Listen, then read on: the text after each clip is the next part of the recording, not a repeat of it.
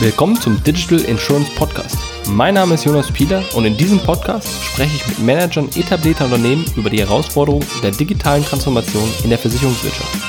Unser Medienpartner ist die Leitmesse der Finanz- und Versicherungsbranche. Die DKM findet in diesem Jahr vom 24. bis 29. Oktober in der Messe Dortmund statt. News der DKM-Aussteller befinden sich außerdem auf dkm365.de.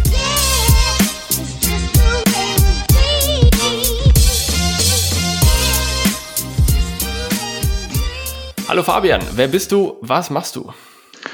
Ich bin Fabian Nadler, sitze gerade in meinem Homeoffice in Berlin-Kreuzberg und verantworte beim Digitalverband Bitkom den Bereich Digital Insurance and Insurtech, also auf Deutsch alle Versicherungsthemen.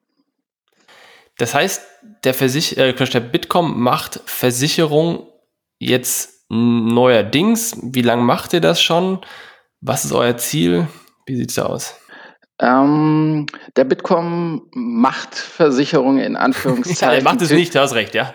Der Bitkom kümmert sich und beschäftigt sich verstärkt mit Versicherungen seit jetzt knapp 2 Jahren, weil wir intern festgestellt haben, dass im Versicherungswesen unfassbar großes Potenzial für Digitalisierung, für Transformation besteht, dass dort aber auch momentan sich schon unfassbar viel tut. Und wir als Themenverband, der sich als das Thema Digitalisierung, digitale Transformation gegeben hat, für uns war das natürlich völlig klar, dass wir uns diesem Thema jetzt auch verstärkt widmen wollen. Und wir merken auch, dass sich dort gerade unfassbar viel tut. Ich habe den Eindruck, dass wir jetzt quasi diese Fintech-Revolution, finde ich immer ein bisschen schwierig, das so zu nennen, aber diese Fintech-Digitalisierung fast abgeschlossen haben. Also es fing irgendwie so 2012, 2013 an und N26 ist jetzt quasi als Fintech hier positioniert, die im Nebensatz übrigens auch nur 5 Millionen Kunden in der Welt haben und die Sparkasse in Deutschland 50 Millionen, aber das ist ein anderes Ding. Das heißt, ich habe das Gefühl, dass dieses Fintech-Thema mehr oder weniger abgeschlossen ist und jetzt kommt die Digitalisierung der Versicherung. Hast du auch den Eindruck, dass das quasi einfach so versetzt jetzt danach kommt oder wie ordnest du das grundsätzlich ein? Warum jetzt? Mein Kollege aus dem Fintech-Bereich würde wahrscheinlich sehr stark widersprechen und nie sagen, dass die Fintech-Revolution oder die Entwicklung dort abgeschlossen ist. Und ich würde da auch vermuten, dass sich dort auch in den nächsten Jahren noch sehr, sehr viel tut. Aber in der Tat habe ich manchmal den Eindruck, gerade wenn ich auf beide Branchen schaue, dass ich in der Versicherungsbranche vielleicht die ein oder andere Entwicklung sich erst mit einer gewissen Verzögerung eingesetzt hat, dass sie sich entwickelt hat. Ich glaube, das hat ganz praktische Gründe. Die Versicherung oder sehr viele Versicherungen sind zum Beispiel durch die Wirtschafts- und Finanzkrise, durch die Euro-Krise deutlich besser durchgekommen, als es viele Banken getan hatten. Das heißt, viele Banken zum Beispiel hatten einen viel, viel größeren Druck aufgrund ihrer wirtschaftlichen Situation, sich zu digitalisieren, sich zu transformieren. Und wir beide wissen ja, Versicherungsbestände, die sind, wie es der Name schon sagt, beständig. Und ich glaube, dass da viele Versicherungen oftmals noch nicht so diesen großen Need verspürt hatten, sich wirklich zu digitalisieren. Aber da tut sich unfassbar viel. Gefühlt kommen alle paar Wochen neue Startups im Insurtech-Bereich aus dem Boden geschossen. Natürlich werden sich da jetzt nur ganz klassisch vermutlich 1 von 10 auch durchsetzen. Aber ich glaube, jeder Impuls von außen tut auch der Branche gut und regt auch zum Nachdenken an, was man besser machen kann. Das heißt, glaubst du, dass die Insurtechs dann im Grunde eine ähnliche Relevanz haben werden wie die Fintechs? Und damit meine ich, dass die Fintechs eine meiner Meinung nach geringere Relevanz heute haben, als sie es vor 6 Jahren noch oder 8 Jahren inzwischen noch angekündigt haben. Also das, was ich gerade schon sagte, Sparkassen haben 50 Millionen Kunden, das größte Fintech in Deutschland hat weltweit irgendwie 5 Millionen. Womit ich sagen will, ist, dass dass der Großteil der Kunden weiterhin bei seinen quasi angestammten Häusern ist. Glaubst du, das ist bei der Versicherung auch so? Das heißt, die großen Konzerne müssen sich eigentlich gar nicht viel Gedanken machen, oder was denkst du? Ich glaube, wir müssen da ganz grundsätzlich mal unterscheiden zwischen den B2C, B2B2C und B2B-Ansätzen von den Insurtechs oder auch den Fintechs. Aber um jetzt mal bei den Insurtechs zu bleiben, das ist ja auch unser heutiges Thema, würde ich natürlich schon sagen, dass die Insurtechs mehr und mehr einen großen Einfluss haben werden. Aber momentan, glaube ich, ist gerade im B2B und B2B2C-Bereich sehr, sehr viel in Bewegung. Wir hören von sehr, sehr vielen Kooperationen zwischen etablierten Playern und Startups. Aber genauso würde ich auch keine B2C-Startups abschreiben, weil das Kundenverhalten, ich glaube, darauf werden wir später ja auch noch zu sprechen kommen, das ändert sich, und genauso kann sich das auch im Fintech-Bereich, im B2C-Bereich noch ändern. Man muss ja trotzdem sich auch mal zu Gemüte führen, dass es vielleicht nicht unkompliziert ist, mit der ganzen Regulatorik eine Bank zu bauen oder eine Versicherung zu bauen. Deswegen wäre ich auch in dem Bereich jetzt nicht super skeptisch. Vielleicht braucht das einfach noch 2-3 Jahre, vielleicht auch 5 Jahre. Da kann ich jetzt auch nicht in die Glaskugel schauen, aber ich wäre da mal offen und würde weder das eine noch das andere ausschließen für die Zukunft. Ja, okay, das heißt, jetzt als Bitkom wollt im Grunde korrigiere mich, wenn das anders ist, aber wollt im Grunde die Versicherungsbranche bei dieser digitalen Transformation begleiten mit welchen Inhalten, also im Grunde mit Know-how und Netzwerk oder wie? Genau, also wir sind in erster Linie mit über 2000 Mitgliedern aus gefühlt allen Branchen, die es in der deutschen Wirtschaft so gibt, wollen wir eigentlich die Player zusammenbringen. Und ich finde immer, das Thema Versicherung ist ein wunderbares Cross-Industry-Beispiel. Wenn es um die Zukunft beispielsweise der Kfz-Versicherung geht, dann muss man natürlich auch mit den OEMs, mit den Zulieferern sprechen. Aber genauso muss man auch wissen, welche IT in den Autos verbaut ist. Genauso ist es natürlich ein hochregulatorisches Thema, wenn wir über die Frage sprechen, wem gehören in Zukunft die Fahrzeugdaten? Gehört es den Fahrzeugherstellern? Gehört es den Fahrzeuginhabern? Und so weiter und so fort. Und diese Themen, die könnten wir jetzt alle durchdeklinieren durch die einzelnen Branchen. Also ja, in erster Linie sind wir eine Plattform, aber wir sind auch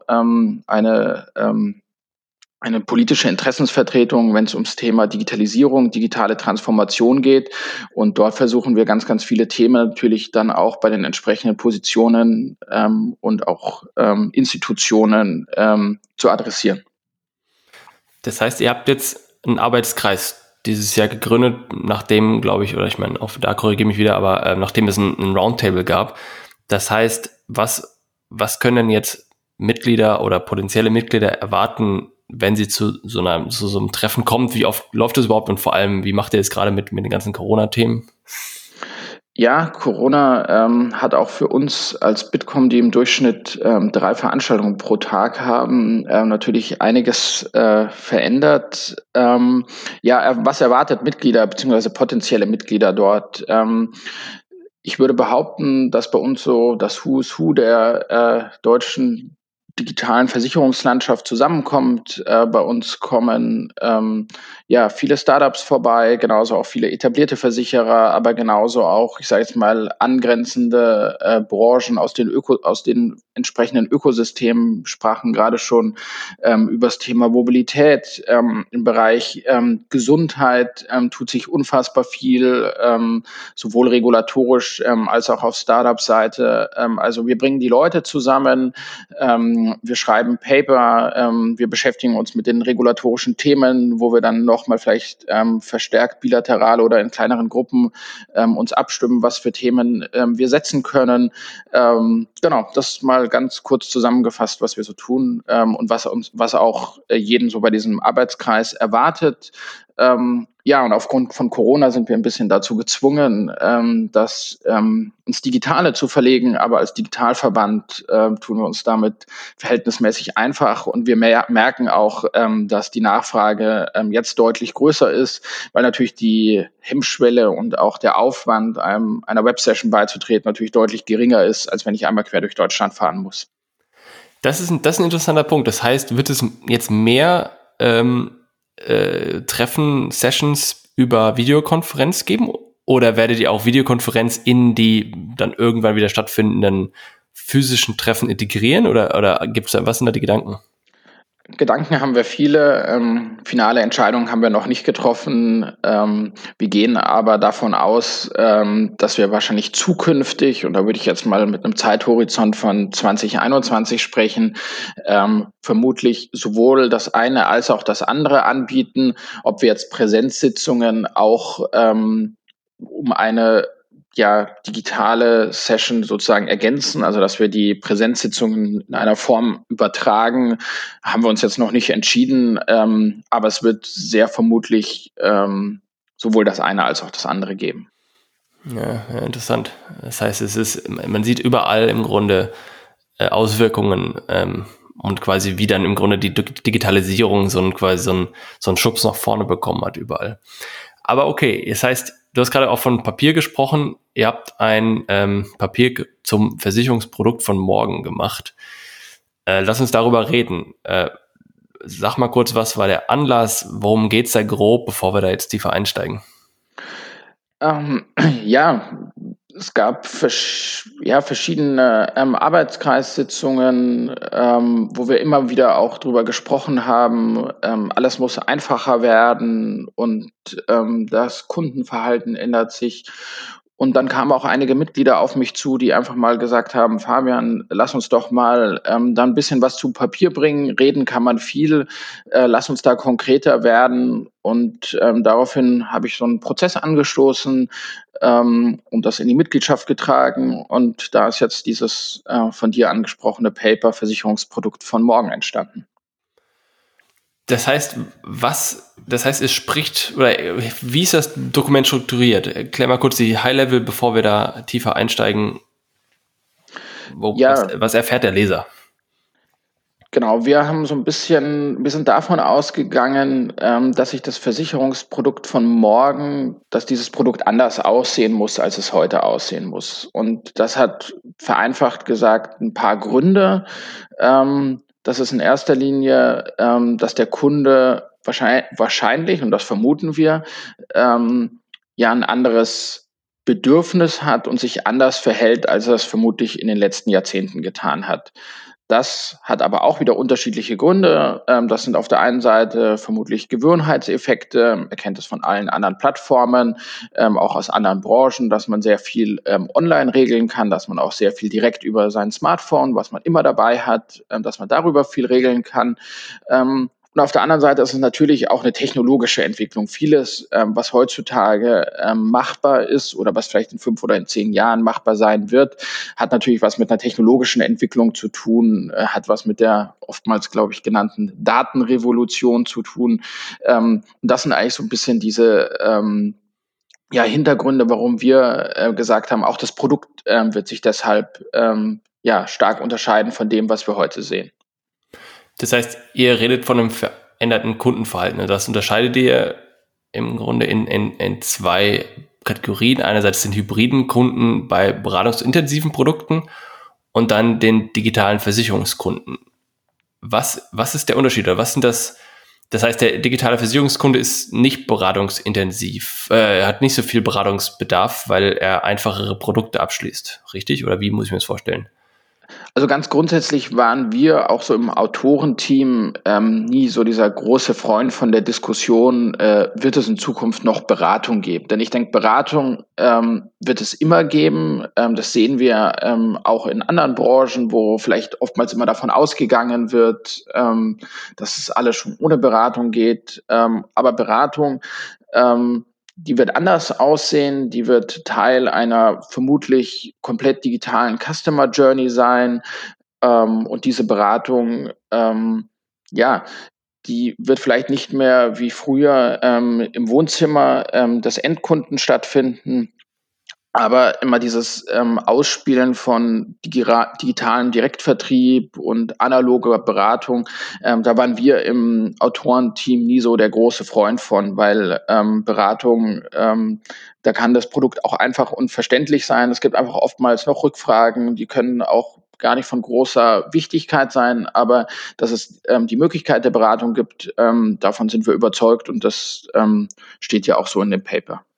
Das heißt, Beratung ist ein guter Punkt. Ich bringe immer gerne wieder das IKEA-Beispiel versus das klassische Möbelhaus. Im Grunde bei IKEA suchst du das Möbel zusammen, baust es zusammen, holst es selbst ab und machst im Grunde alles selbst, außer das Holzsägen in Anführungsstrichen.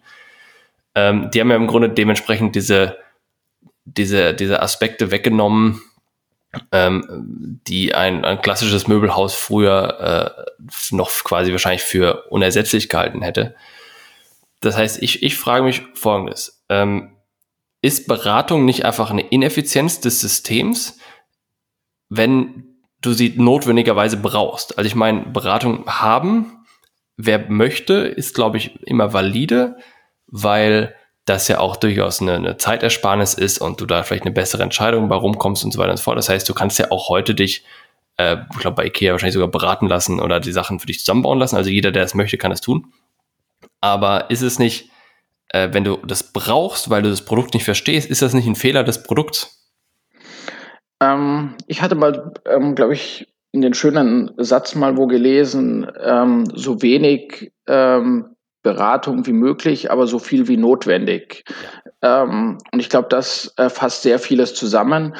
Und ich habe es, glaube ich, auch in der Antwort davor schon gesagt, wir sollten stark als Branche darauf schauen, dass wir Produkte vereinfachen, dass wir auch Vertrauen dadurch gewinnen, dass für den Kunden von Anfang an völlig klar ist, was versichert ist und was nicht.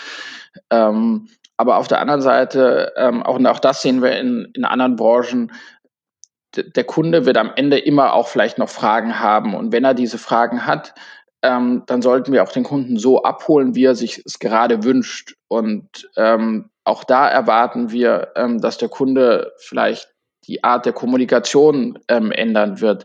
Vielleicht möchte er gar nicht zwingend anrufen, Brief will er wahrscheinlich überhaupt nicht schreiben, aber vielleicht will er kurz bei WhatsApp schreiben, hey, wie kann ich denn meine Kontoverbindung ändern oder ist bei meiner Versicherung XY auch das abgedeckt? Und dann sollte halt schnell eine Antwort kommen. Dann habe ich den Kunden direkt gut versorgt, er kann das Versicherungsprodukt mit einem guten Gewissen abschließen, weil er diese eine Restfrage, weil er vielleicht kurz davor ist, in Urlaub zu fahren und er hat dann auch eine konkrete Frage dazu, dann ist das, glaube ich, eher die Richtung, aus der wir denken sollten. Und wir sollten nicht immer davon denken, wir müssen Beratung auf ein Maximum oder auf ein Minimum reduzieren, sondern wir sollten Beratung dort möglich machen, wo der Kunde auch die Fragen hat, aber natürlich genauso auch auf der anderen Seite irgendwie versuchen, dass gar nicht extrem viel Beratung mehr notwendig ist. Aber wir sollten diese Beratung auch immer nicht verteufeln. Das ist das, was ich oftmals nicht nachvollziehen kann, weil wir, egal ob wir im Kaufhaus sind, ob wir bei Amazon sind, oder wo auch immer wir gerade sind, im Zweifel hat der Kunde Fragen und das ist auch gut so. Ja, das heißt, ihr redet im Grunde, der digitale Versicherungskunde von der Zukunft ist im Grunde jemand, der die Sachen, so einfache Dinge oder so transaktionale Themen selbst machen möchte. Wie du es gerade selbst gesagt hast, eine Adresse ändern über das Smartphone, richtig? Richtig, aber wir sagen auch, dass viele Produkte so einfach gemacht werden sollten, dass sie auch direkt online abgeschlossen werden. Aber sie müssen halt für mich völlig klar und verständlich sein. Also wenn ich eine Reiserücktrittsversicherung abschließe oder eine Reisekrankenversicherung, dann muss halt für mich völlig klar sein, was da abgedeckt ist und was nicht. Und dann schließe ich die auch guten Gewissens online ab. Ja, das habe ich... Ja, das habe ich selbst im Gefühl gehabt. Ich meine, du wirst ja oft, wenn du insbesondere bei günstigen Airlines, wenn du da einen Flug buchst, dann wird dir ja noch 25 Hotels und Autos und aber auch so eine Rücktrittsversicherung angeboten. Und ich habe mir dann immer mal angeschaut, was im Grunde da dann wirklich versichert ist. Und dann auch, das kostet dann wie nur 5 Euro oder sowas.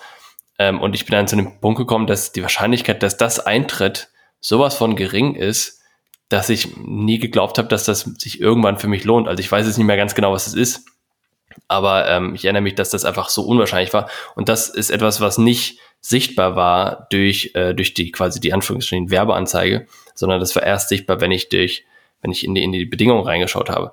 Und das ist ja das, was du auch gerade sagst.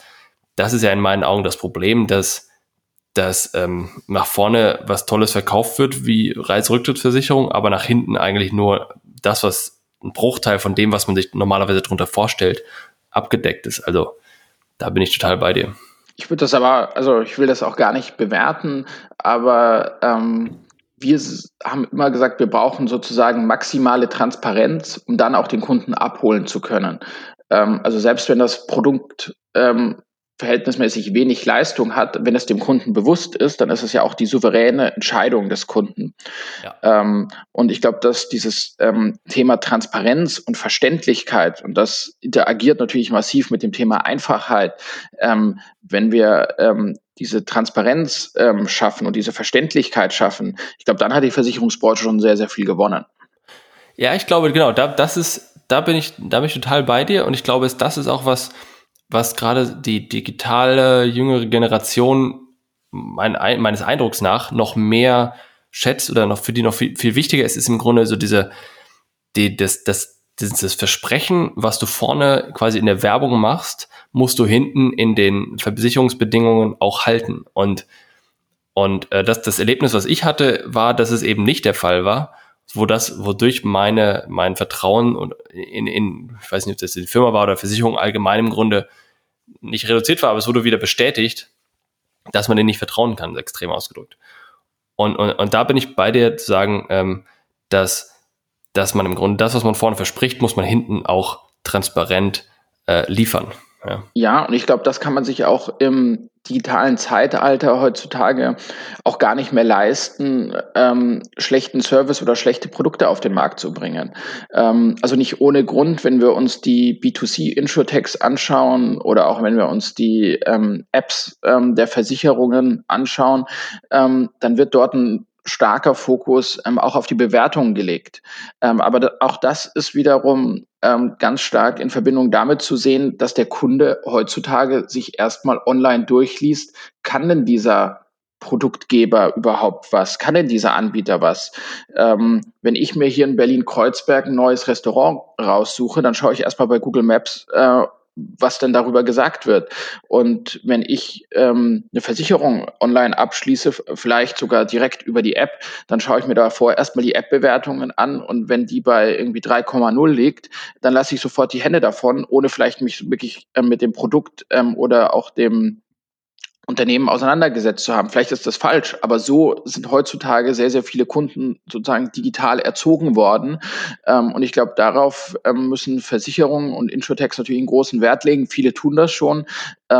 Deswegen kann man heutzutage gar nicht mehr, glaube ich, wenn man digital stattfindet, intransparent sein oder extrem schlechten Service liefern oder Produkte auf den Markt bringen, die dann im Endeffekt nicht das halten, was man vorne verspricht. Ja, ganz genau. Also das ist genau, die Digitalisierung oder das Internet im Grunde die Transparenz geschaffen. Und jetzt, das ist ja das, was Marketeers ja auch immer wollen. Sie wollen draußen einen Brand hinstellen, die wollen aber auch, dass der Brand geliefert wird. Und das ist einfach jetzt nochmal eine Stufe relevanter geworden. Das heißt, wir haben im Grunde auch schon aus eurem Papier mehr oder weniger, und sag mir, wenn du es anders siehst, aber den ersten Punkt aus eurem Versicherungsprodukt, wie das genau aussieht, abgehakt. Das schreibt ihr auch, einfach und verständlich soll es sein. Da schreibt ihr aber auch, Versicherungsprodukte für den Vertrieb der Zukunft sollen einfach und verständlich sein. Meint ihr damit jetzt Produkte für den Vermittler oder Produkte für den Endkunden? Ja, das ist auch genau, was ich davor gesagt habe. Wir sagen nicht, es gibt nicht mehr den Makler, aber auch für den Makler ist es doch deutlich einfacher und unkomplizierter zu beraten, wenn er sofort weiß, was das Produkt hält. Deswegen kann er auch den Kunden dann viel besser beraten und auch passgenauer und effizienter beraten. Wenn er die Situation des Kunden kennt, dann weiß er genau, ach, dieses Produkt, das deckt diese und jene Themen ab. Das ist perfekt dafür und ich kann das dem Kunden sehr guten Gewissens auch vermitteln. Das meinen wir auch da sozusagen auch mit effizient für den Vertrieb. Ja, das macht total Sinn. Mir hat letztens jemand erzählt, dass die haben im Grunde für ihre Makler die Produkte signifikant vereinfacht und plötzlich haben die Makler oder Vermittler ihnen die Bude eingerannt, weil sie sagen, ich will das Produkt haben, weil ich das so schnell abschließen kann. Gib mir mehr Produkte, ich habe hier, kann das alles verkaufen. Also da bin ich total dabei. Das heißt, ihr schreibt aber noch mehr. Das heißt, ihr schreibt über das Thema Modularität, ihr schreibt über das Thema Flatrate, ihr schreibt über das Thema Daten. Was meinst du mit mit der Modularität von Versicherungsprodukten? Ja, es ist in der Tat ja auch so ein bisschen so ein Buzzword, glaube ich, in der Versicherungsbranche in den letzten Jahren. Was wir damit meinen, ist einfach eine gewisse Flexibilität in der Produktlandschaft, dass wir relativ passgenau individuell, aber auch vielleicht mal spontan sozusagen einzelne Bausteine schnell hinzufügen können und auch wieder abwählen können. Und auch das ist, glaube ich, ein Punkt, wo wieder die Kunden heutzutage schon aus vielen anderen Branchen gewöhnt sind, keine Verträge mehr über mehrere Jahre abzuschließen. Früher war es total klassisch, dass man irgendwie gesagt hat, ach, jetzt buche ich mir die Auslands-Flatrate dazu, weil ich im Urlaub bin, oder ich buche mir nochmal 3 Gigabyte Datenvolumen hinzu. Und genauso muss sozusagen, wenn ich eine Krankenversicherung habe, dann kann ich mir noch eine Auslandsreise-Krankenversicherung hinzubuchen. Wenn ich eine Kfz-Versicherung habe, aber jetzt will ich noch einen 2. oder 3. Fahrer hinzubuchen. Ich glaube, das ist alles, was ich so unter Modularität oder was wir da unter Modularität verstehen. Und dann sollte das sozusagen auch in den Prozessen ganz einfach hinterlegt sein. Dann gebe ich den Namen des Fahrers hinzu. Alles Weitere ist eigentlich sozusagen ja schon hinterlegt. Sodass wir da eigentlich von den Prozessen her sehr, sehr effizient sein können für den Kunden im Endeffekt. Das heißt, ich habe dann eine App oder ich meine, der Punkt ist ja, jetzt falle ich selbst schon wieder drauf rein, aber jeder redet immer von wenn etwas digital ist, ist es immer gleich eine App, ja, das ist ja auch nicht so. Aber das heißt, ich habe irgendeinen Zugang und auch von mir eine Webseite oder eine Web-App, auf der ich dann quasi Online-Banking ähnlich meine Tools hin und zurück buchen kann und so weiter und so fort. So muss man sich das wahrscheinlich vorstellen, oder? So würden wir uns das vorstellen. Man sieht ja auch im Online-Banking, warum dort die Zugriffszahlen so hoch sind, weil wir auf der einen Seite haben wir eine Alltagsrelevanz, das haben viele Versicherungen noch nicht. Das ist jetzt auch eigentlich gar nicht weiter schlimm, aber es ist sehr verständlich und die Prozesse, die dahinter liegen, sind jedenfalls für den Endkunden relativ angenehm, würde ich mal sagen. Und sowas kann man sich natürlich in einem Art Versicherungscockpit, ob das jetzt von der Versicherungsgesellschaft selber kommt oder ob es da vielleicht Apps gibt oder Anbieter gibt, Stichwort digitaler Versicherungsordner, die das sozusagen auf einer Metaebene konsolidieren. Ich glaube, da gibt es verschiedene Möglichkeiten. Da haben wir uns jetzt auch nicht für das eine oder das andere ausgesprochen. Das heißt, dann Stichwort Flatrate versus On-Off-Produkte. Das klingt ja für mich ähnlich. Das heißt, sag vielleicht gleich nochmal kurz, was ihr damit gemeint habt. Aber dass ich dann nicht das, was ich verstehe, ist, du hast quasi dein Flatrate-Produkt, zahlst im Monat einen fixen Preis und kannst im Grunde dein Tarif immer hoch und runter upgraden und Risiken ändern und so weiter und so fort, ganz flexibel. Ist das so oder wie ist es? Ja, wir wollten uns mal ganz bewusst mit einer ein bisschen provokanten Fragestellung auseinandersetzen und einfach auch mal Argumente dafür und dagegen sozusagen aufschreiben. Und ich glaube, die Diskussion ist ja auch nicht neu. Und wenn wir uns auch da wieder viele andere Branchen anschauen, sehen wir ja heutzutage schon ganz, ganz viele Flatrate-Produkte, sei das jetzt zum Beispiel beim Thema Amazon, beim Thema Netflix, beim Thema Telekommunikation. Da will der Kunde sich nicht bei jedem Mal aufs Neue sozusagen entscheiden, sondern er möchte ein gutes Gefühl sozusagen haben und wissen, was sozusagen er für eine Summe X bekommt. Ich glaube, wir sind im Versicherungsbereich, sind wir dort natürlich noch nicht. Aber wäre es nicht mal, ich sage es mal als Vision, vielleicht für in 10 Jahren oder so, nicht mal eine Überlegung, dass wir sagen, hey, hier hast du sozusagen 3 verschiedene Flatrate-Produkte, mit denen du ganz okay, gut und sehr gut erstmal abgesichert bist. Da passiert ja erst in den größten Fällen noch nichts. Und dann hast du als Add-on sozusagen noch entsprechende On-Off-Produkte. Vielleicht brauche ich ja gar keine Auslandsreisekrankenversicherung, wenn ich nur einmal im Jahr in Urlaub fahre. Aber die ganzen Core-Produkte sozusagen, die habe ich, die kann ich dann sozusagen auch jederzeit noch anpassen, weil sich bei mir was verändert hat, weil ich vielleicht einen Gehaltssprung gemacht habe, weil ich ein Kind bekommen habe, weil ich vielleicht arbeitslos geworden bin und so weiter und so fort. Und das ist eigentlich ein bisschen so diese Diskussion, die wir da auch mal ein bisschen aufmachen wollten, um auch ganz bewusst mal über den Status quo hinauszudenken. Wie siehst du denn das Thema, und ich meine, das Thema Flatrate basiert ja dann auf oder setzt ja die Modularität voraus, so wie ich es verstehe.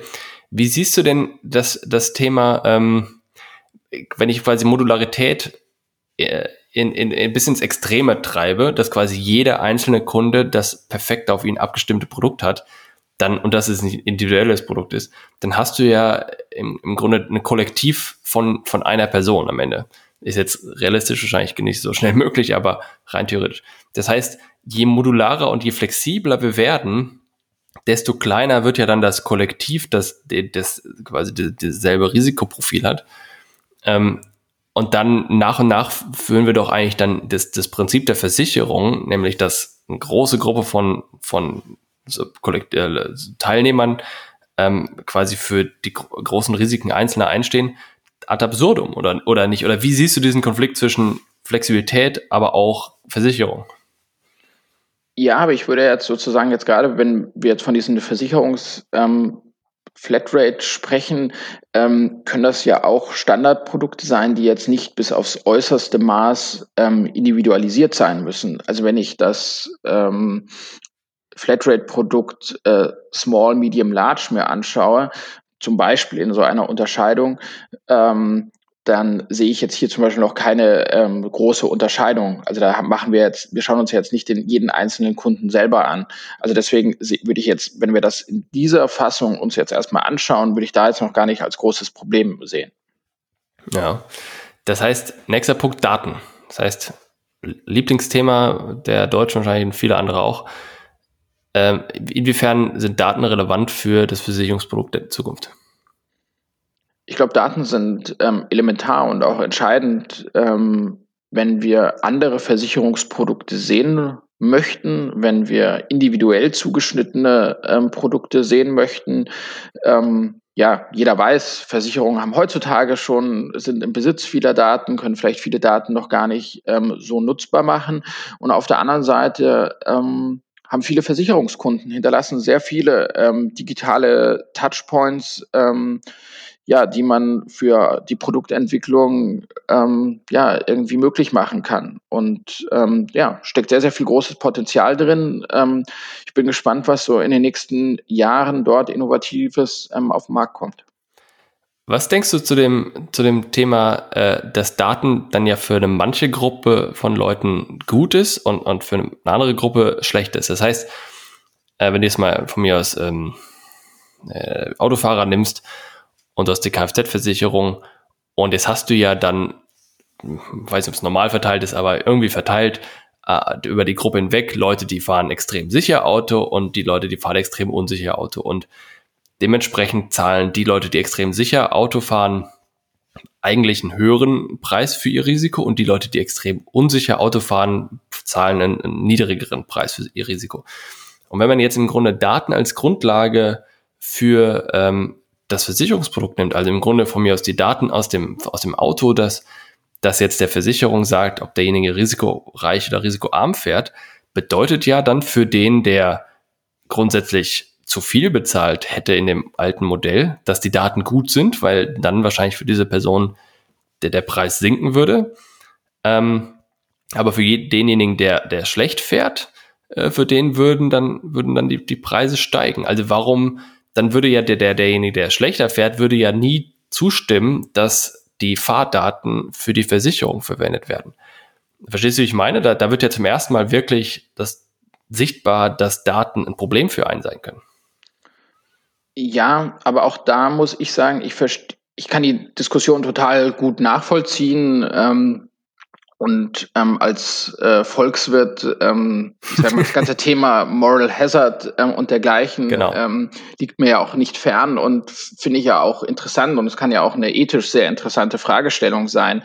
Aber die Fragestellung haben wir ja heutzutage, bevor es, diese Vielzahl an Daten gab, hatten wir diese Fragestellung ja auch schon. Also wenn wir auf den Bereich Berufsunfähigkeitsversicherung anschauen, auch da haben wir sozusagen Risikozuschläge, wenn ein Kunde ein entsprechendes Risiko hat. Und wenn wir jetzt aufs Thema Kfz-Versicherung gehen, natürlich muss es immer für jeden noch sozusagen ein Produkt geben, was in irgendeiner Art und Weise bezahlbar ist. Aber auf der anderen Seite haben wir natürlich auch die Möglichkeit, sozusagen durch das Thema Telematik die Kunden zu einem besseren Fahrstil zu bewegen, wovon am Ende ja sozusagen alle profitieren würden. Also es ist eine interessante Fragestellung. Wir haben uns jetzt in dem Paper jetzt auch nicht sozusagen mit dem Thema explizit befasst, weil ich glaube, da könnte man eine Master- und Doktorarbeit drüber schreiben. Ist eine super interessante Fragestellung. Und ich glaube, da wird auch die Zeit zeigen, sozusagen, wie man gewissenhaft und auch ethisch verantwortlich mit dieser Frage umgeht. Ja, ich glaube, das, wo du recht hast, oder das, was ich sehe, ist, also auch heute ist es ja schon in der Kfz-Versicherung vorhanden. Das heißt, jeder weiß, dass wenn er einen Unfall baut, dass dann unter Umständen sein Tarif oder Premium hochgeht. Und dementsprechend hoffe ich auch mal, dass in der Realität die Leute dadurch dann weniger Unfälle bauen. Das heißt, der Vorteil könnte sein, wenn das im Grunde flächendeckend eingeführt wäre, dass dann die Leute einen Anreiz haben, zum Beispiel auch keine Geschwindigkeitsübertretung mehr zu begehen. Und das wäre dann ja, wenn er so kommt, und das könnte man ja auch durchaus annehmen, wäre ja dann ein extrem gutes Ding. Ja, und ich glaube, wenn ich mir jetzt zum Beispiel auf den Bereich Krankenversicherung, Lebensversicherung schaue, es gibt ja nicht ohne Grund in dem Bereich jetzt mehr und mehr Bonusprogramme und dergleichen, weil ich sozusagen auf der einen Seite will ich aus meinem Kunden ein besseres Risiko machen. Ich will ein gesunder Mensch ist für jeden Versicherer ja auch ein besseres Risiko natürlich. Und auf der anderen Seite gewinne ich eine Alltagsrelevanz. Ich habe eine Interaktion mit meinem Kunden. Also ich glaube, wir dürfen da weder in der einen Richtung sagen, Daten lösen alles. Klar haben wir auf der anderen Seite, kommen da auch neue Fragestellungen und neue Probleme auf. Aber ich traue es der Versicherungswirtschaft zu, da auch die richtigen Antworten zu finden, würde ich mal sagen. Ja, ich glaube auch, und ich glaube, das, was du gerade mit der Krankenversicherung, was du angesprochen hast, ist, da kommt man dann an den Punkt, wo man im Grunde dann moralisch immer die Grenze ziehen muss, nämlich wenn du dein Verhalten oder den Versicherungsgegenstand nicht mehr ändern kannst nachträglich. Beispiel Vorerkrankungen. Ja, wenn du eine Vorerkrankung hast, dann kannst du sie, es sei denn, sie ist geheilt für immer und klar, aber wenn es jetzt was Schlechteres oder Schwierigeres ist, wenn du das nicht ändern kannst, dann leidest du darunter, dass da diese Informationen für die Versicherung herangezogen werden. Und das ist ja auch ein Thema in den USA, wo die da ja noch viel größere Probleme mit den ganzen vorherigen Erkrankungen haben. Ich glaube, da muss man dann irgendwo eine Grenze ziehen, wo dann all die Punkte, die du nicht beeinflussen kannst, dürfen im Grunde nicht da reinspielen. Ja, also ist jetzt auch vielleicht ein bisschen vereinfacht ausgedrückt, aber das ist das, was ich glaube. Ja, also ich glaube, da muss man dann entsprechende Lösungen finden, aber ich würde jetzt auch nicht ausschließen, dass man dort nicht gute Lösungen für alle Seiten finden kann. Da bin ich bei dir. Das heißt, das ist jetzt euer Papier, das habt ihr jetzt, weiß nicht, jetzt die Aufzeichnung vor 2 Wochen, ich werde jetzt wahrscheinlich den Podcast jetzt auch gleich dann auch reinstellen, rausgeben. Das heißt, ihr macht bestimmt ein neues Papier. Was, habt ihr schon eine Idee? Kommt da was Neues? Was wären Themen, wo du denkst, da muss man nochmal ein bisschen die Taschenlampe drauf leuchten? Worum wird es im nächsten Papier gehen? Ja, wir haben ganz, ganz viele Ideen. Viele Leute kommen auf mich zu mit Ideen. Ich kann mir natürlich das ganze Thema digitale Beratung sehr, sehr gut vorstellen. Dort gibt es auch schon viele Ideen. Das ganze Thema Vertrieb, wie schaut der Vertrieb der Zukunft aus?